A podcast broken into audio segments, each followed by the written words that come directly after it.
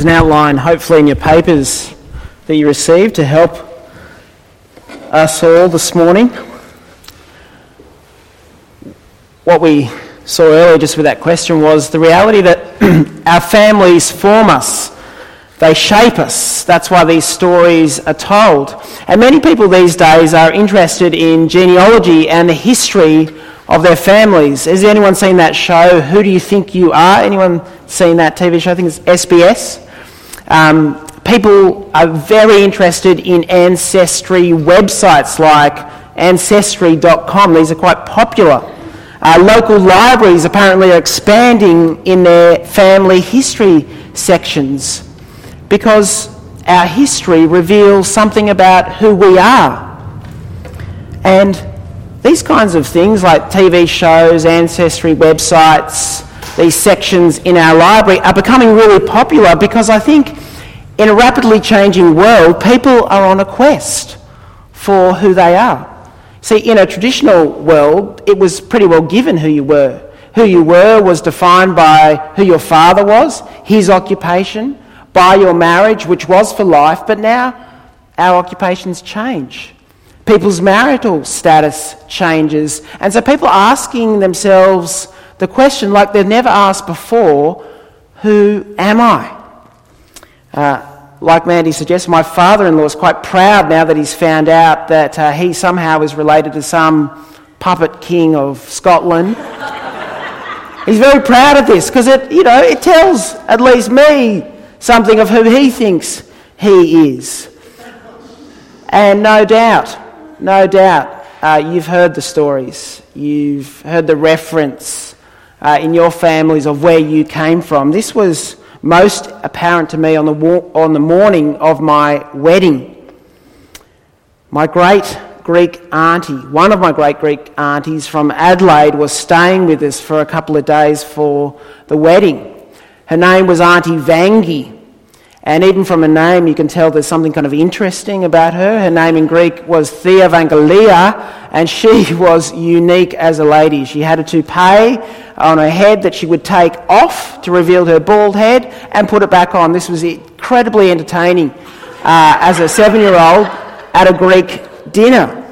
And there she is, Theovangelia, Auntie Vangi, at the breakfast table hours before my wedding with a reflexology machine in one hand, massaging me, and with the other, telling me stories of our family back on the Greek island, how your great grandfather, Stuart, Stavro Efe, he was a beautiful man, he was a beautiful man, but his love, his love for his wife, kept him alive. He was stabbed.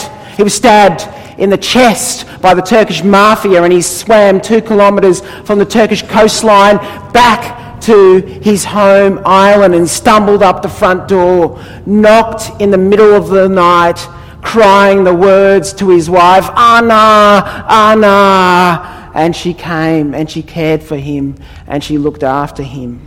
Now, that was the story that she was telling me telling me on the, on the yes, that's it, groans is the only possible response, Leon. She believed it. My father didn't believe it. I think my father was quite convinced that my great grandfather had probably drunk too much ouzo at the taverna and fallen over, and that's why he needed my great grandmother's help. But whether it was true or not, it didn't matter. Her intent was this is where you come from, this is your stock. This is who you are. And for some mean minded people, they might think, yes, crazy Greek auntie, that makes a lot of sense of who you are. See, our families, our families are important because they're like a record of the history of the past for us. And our families help us locate ourselves in what can be a really confusing world as we navigate our way through. Families provide this anchor an initial starting place for us to think about who we are. We don't just inherit our DNA from our families, we inherit an identity, a story that we tell ourselves. Well, what we're going to see in the book of 1 John in just one verse, and not even really one verse, we're going to see that John has a family story to tell. It's at the third chapter there of 1 John. 1 John's one of the uh, last books of the New Testament. So if you want to open up to 1 John, you'll see there in chapter 3, that's where we're going to be at, and particularly in verse 1 or only in verse 1, because what John's going to show us here from just this short verse is that we're part of a spiritual family and that we've been reborn, as Jesus was saying in John chapter 3. We've been reborn into this new spiritual family. We've been adopted by God as our Father. And what John wants to see us is what ultimately shapes us, is our family. But it's not our human family that is the ultimate reality that shapes and changes us. John wants us to see that it's this spiritual family that God has welcomed us into. I was ambitious earlier in the week and I thought I was going to look at three verses, uh, but we're just going to look at verse 1 uh, this morning. So some of you will be thankful just for one verse. Let me pray and uh, we'll get into it. Come to us, Father, we ask right now, in the power of your Spirit, through your word preached.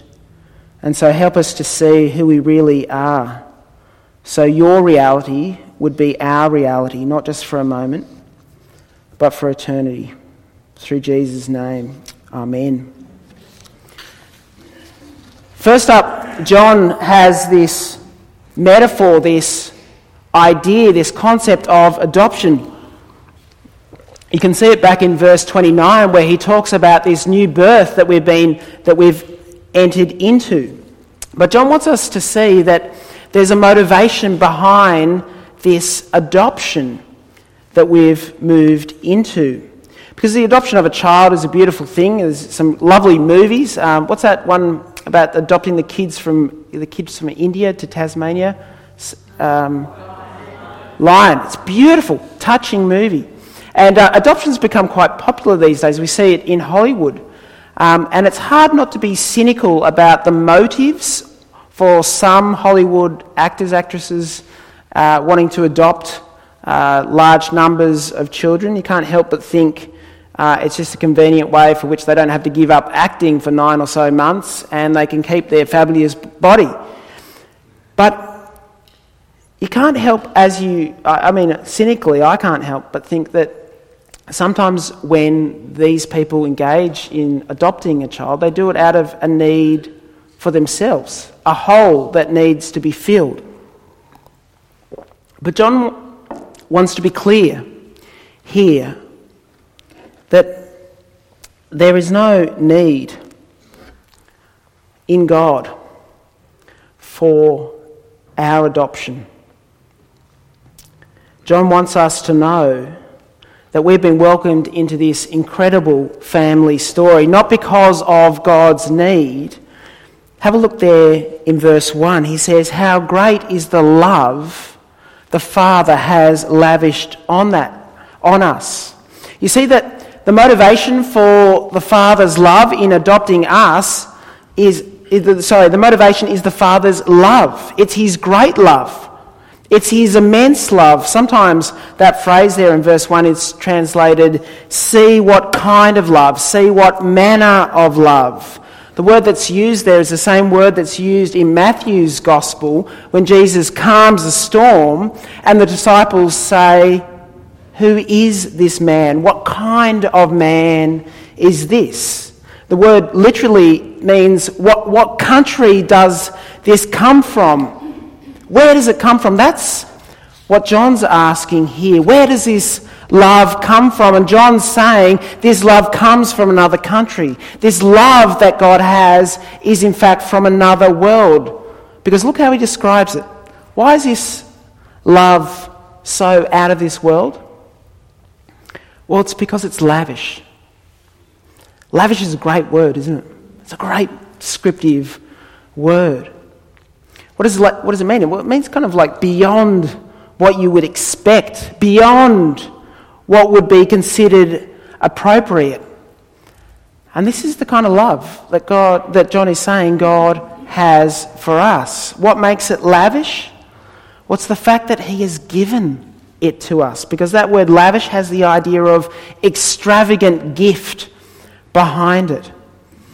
Because what we need to remember as Christian people is that this love that God has showed to us has all His initiative behind it. It's the Father loving us. It's Him taking responsibility first for His love for us. See, what controls, what, what control does a child have over the adoption process? Well, typically, pretty well, nothing. And that's what John's saying here. But Christians get confused about this all the time. Um, you see up in the screen there's a quote from the Old Testament, a quote from the book of Deuteronomy, Deuteronomy chapter 7. And God is speaking to his people. He's about to take them in the promised land. He wants to be very clear to them about why he has rescued them and why he's bringing them into the promised land. And he says this Moses says in verse 7 The Lord did not set his affection on you and choose you because you were more numerous than other peoples, for you were the fewest of all peoples. But it was because the Lord loved you and kept the oath he swore to your fathers that he brought you out with a mighty hand and redeemed you from the land of slavery, from the power of Pharaoh, king of Egypt. See, why did God love Israel? God loved Israel because he set his love on them. His love for them was why they were loved. And so that's the same for us. Why have we be cho- been chosen? Why does God love us? It's not because we are more fantastic as people. It's not because we are more religious as people. It's because God chose to love us. That is why he's, He loves us. And, and the implications of this are incredible. Because, to be honest, we find this hard to accept. I mean, for those of you who've been Christian a while, this is nothing new. That God loves you in an extravagant way, lavishes His love. He's adopted us into His family. We now have the privilege of calling his, Him Father. It's a great, lavish, limitless love that God has for us. But we find this hard. We find this hard to believe. We find this hard to accept. We find this hard to live because we've grown up with the mentality that love is earned. Parental approval comes as a result of passing tests, doing well, achieving. You know that question that's so heavy when you hear it as a child? How did you go in the test today? Heavy question for a kid. See, we learn to love, we learn about a father's love too often in this way. We learn about love that is earned, but we don't understand. We don't understand God's love if we learn love in that way. See what kind of love the Father has. See what John's saying? He's saying this kind of love, this kind of love is out of the world. It's not from the way we learn to love in families. It's out of this world. It's different. It's not earned, but it's freely given. Not because of who we are, but in, perhaps the opposite, despite who we are. God's love is not a consequence for good grades in the Christian life. And this is so why I think so often we're discouraged as Christian people because we've slavishly involved ourselves in turning our faith into the drudgery of simply passing some divine test. God is not checking to see if you have passed. Our security as Christian people, our security in Christ comes from knowing that we are children. That we are children who have been loved by this lavish love that God has shown us. And it depends on His electing grace, His lavish gift of love. We're up to point three in the outline. Uh, when a child is born, uh, the first question usually is what's the child's name? And at this point, grandparents, when they're hearing of a grandchild, no doubt take a deep breath, hoping that the name's not someone of those strange, weird modern names like Jaden or James spelt with a Z. Because it's so important, isn't it? A name is so important. It's the first part of a person's story. Because names are markers of identity, even now. Just knowing someone's name tells you a little bit about them. You can tell possibly the gender, their cultural background, even sometimes what their parents intend for them. And here John wants Christians to know that the expression of God's love takes its form in us being given a name. Have a look there in verse 1 of chapter 3. It's God Himself as our Father who has named us because He says, How great is the Father's love? Uh, sorry, how great is the love of the Father that He's lavished on us that we should be called children of God. See, the reality is that no one chooses to be a self, no one chooses to be a person. That's why the ones who do choose for us to be people, i.e., our parents, are the ones who give us a name. And so too for us as Christians. We didn't choose to become a Christian. And so we don't name ourselves. But here, what John is saying is God who has named us. He has called us his children. He has chosen to love us in this kind of way. And it's not just God's love here, is it?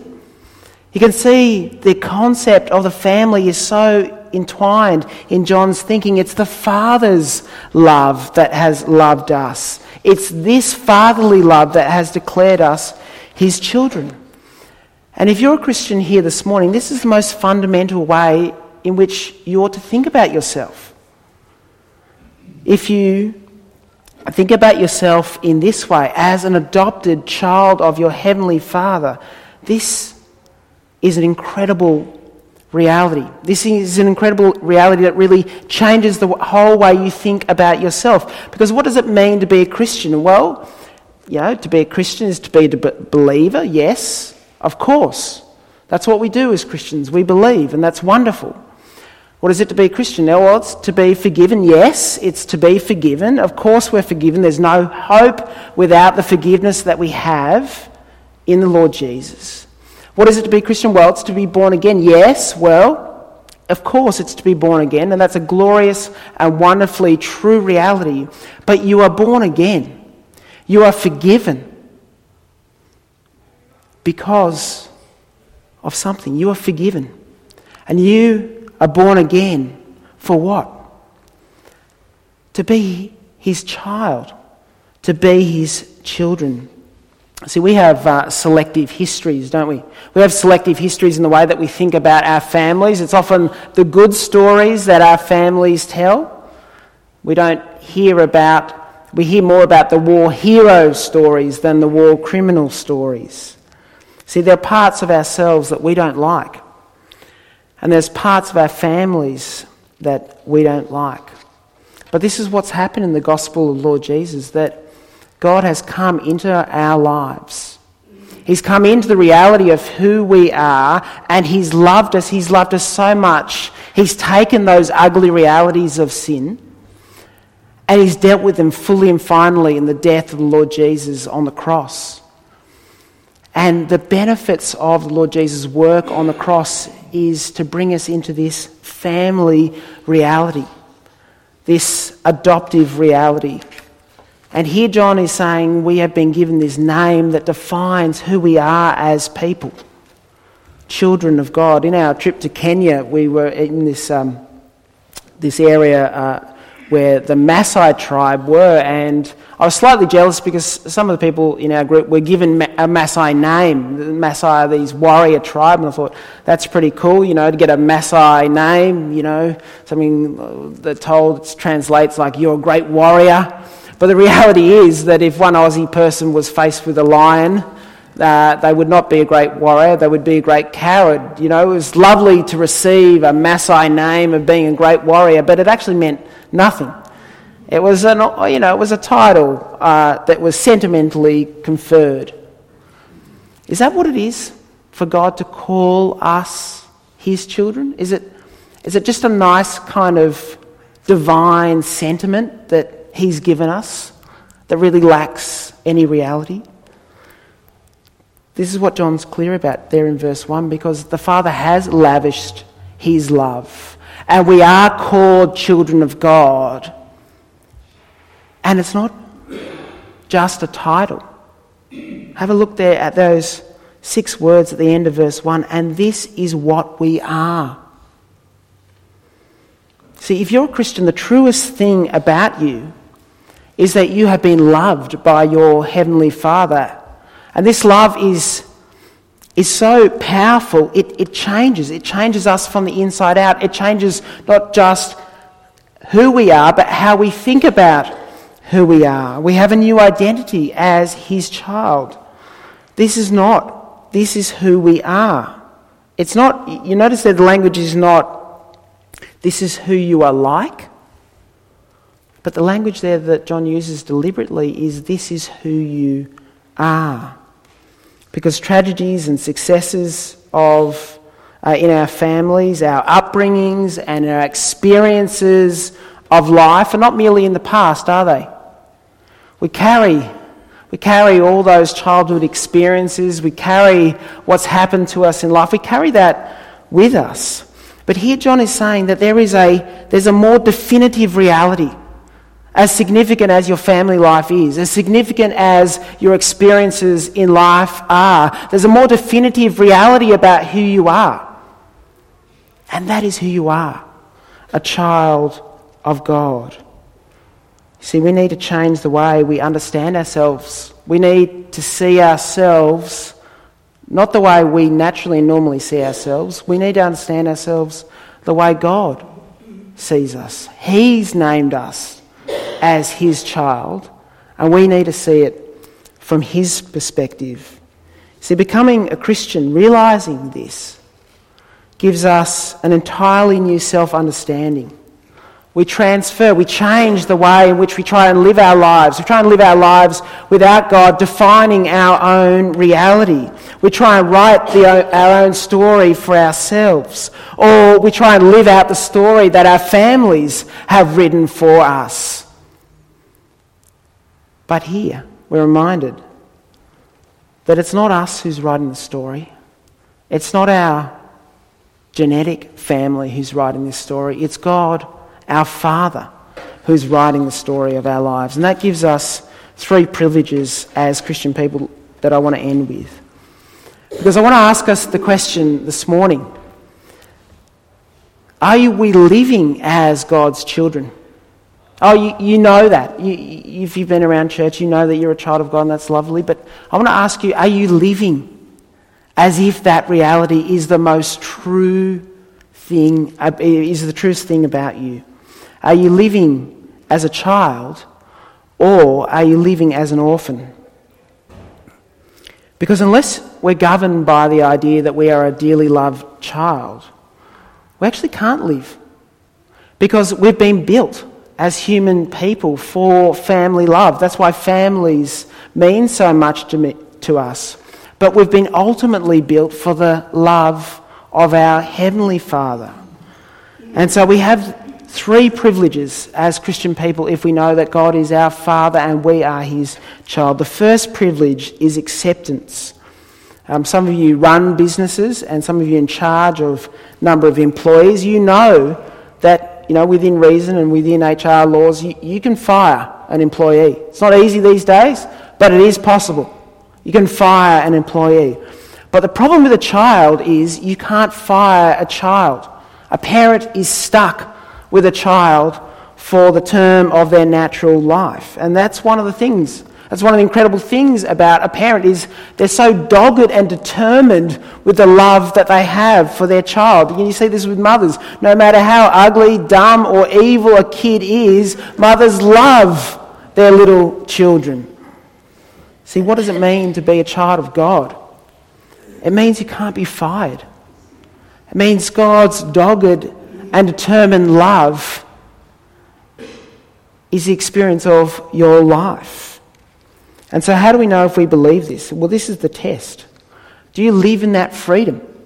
Do you live in the freedom knowing that you are a child of God? Or are you constantly up and down, depending on whether you feel like you've lived up to God's standards? Are you being whipped about emotionally, depending on day to day whether you feel like a success or a failure? If you are, you're not acting like a child. You're acting like an orphan if you say, Oh, I've done it again. God's probably given up on me. And then the next day, you think you've, well, perhaps a week you've been in this run of, you know, reading your Bible, and you think, now, now God will answer my prayers because look at the way I'm living. That's not thinking as a child, that's thinking as an orphan. Secondly, we have the privilege of access. Again, the difference between a child and an employee is a child does not have restricted access. Uh, some of us might be cl- very close to our bosses. Some of us might respect and even love our bosses. But I can tell you, no matter how close you are to your boss, you're not going to walk into their bedroom at 2 a.m. in the morning and ask for a drink. You don't do that. But kids do. And a lot of us don't know that we have this kind of access to God. We think of ourselves as an employee. But if He's our Heavenly Father, we can come to Him at any time. There was a man named Billy Bray in the 19th century, and he was a boxer. He was a rough and tough boxer, but he became a Christian and became a travelling evangelist. And people would come to him with their problems as he spoke about the Lord Jesus. And as they told him their problems, he would say to them, I'll have to talk to Father about that. I'll have to talk to Father about this. And he was speaking about his prayer. He was speaking about the way he thought of prayer. See, usually when we think about God as our Father, we think about Him as the Father. Billy Bray he used to say, I have to talk to Father about this, like it was his father, like his father was listening, like his father cared. There are some wonderful prayer warriors in our church, men and women who are just gripped by the reality of prayer. And I wonder what makes the difference between those kind of people and most of us, including me, is that those who come to God offering in prayer really believe that they have access to God, that He wants to hear, that He cares, because they're living not as orphans, they're living as children. If you're living as a child, you'd be constantly availing yourself of that access in prayer. Thirdly and finally, that third privilege is protection. Many of us know that parents can't avoid protecting, caring, guiding their children. In fact, those of us who are adults know that sometimes our parents still try and do this for us. A warning for those who are older uh, parents. It's just so built into what it is to be a parent. You're so tied to your child. In fact, it's very hard for a parent to be happy if they know that their child is not happy. And the same is true of God. In Romans chapter 8, verse 28, we're told that all things work for the good of those that God loves.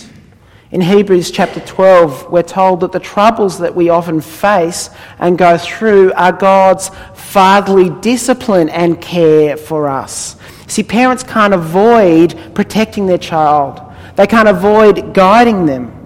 And so, if you're constantly worried about the future, fretting about what will happen or might happen or might not happen, if you're resentful even of what has happened, then you're not living as a child.